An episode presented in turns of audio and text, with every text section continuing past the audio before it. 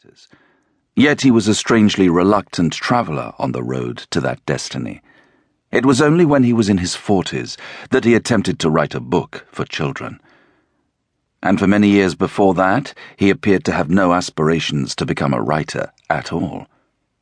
He ascribed this sudden change of gear to a monumental bash on the head he had sustained as a wartime fighter pilot in 1940.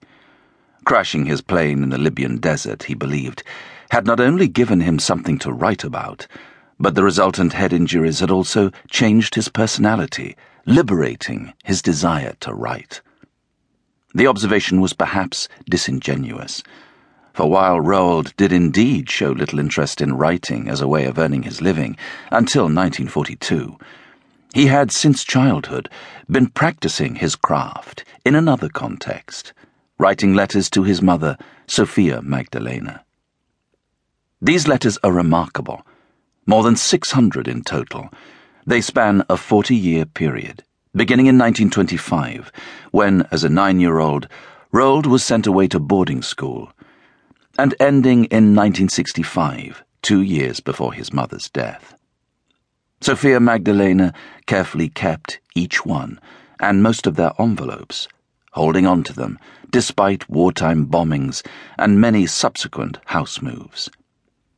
In his memoir of childhood, Boy, Roald movingly described how he discovered them. My mother kept every one of these letters, binding them carefully in neat bundles with green tape, but this was her own secret. She never told me she was doing it.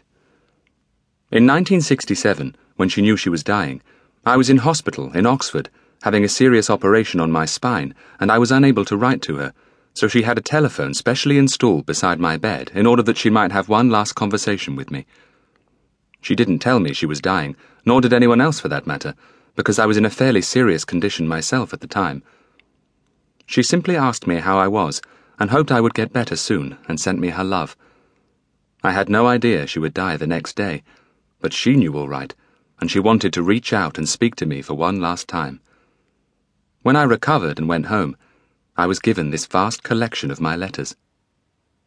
The larger part of them, and the most intriguing, were written before 1946, when Roald's first collection of short stories was published, and he returned home from the USA to live with Sophia Magdalena in rural Buckinghamshire. They are of considerable biographical interest, as they provide a comprehensive and fascinating account of Roald's school days in the 1920s and 1930s, of his time in Tanganyika just before the outbreak of war, of his training as a fighter pilot in Iraq and Egypt, and of how he saw action in Greece and Palestine.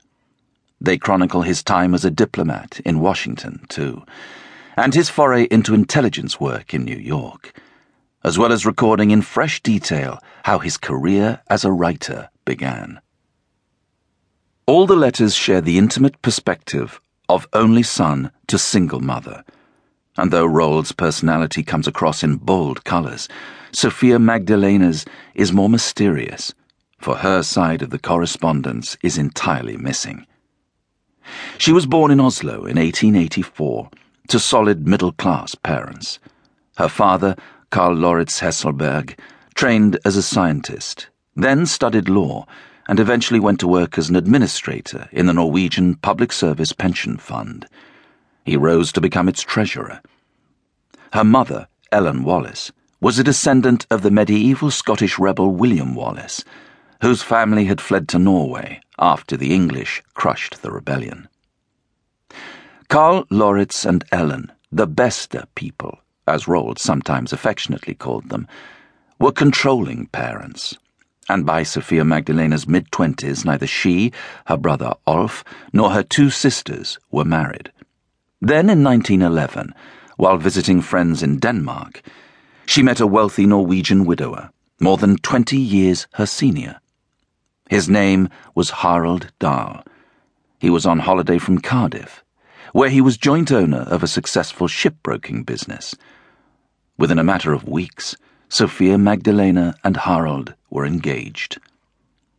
She was 26 years old, sturdy, strong-willed, and eager to break the tie with her parents. They reluctantly consented to the wedding, though they disapproved of their daughter.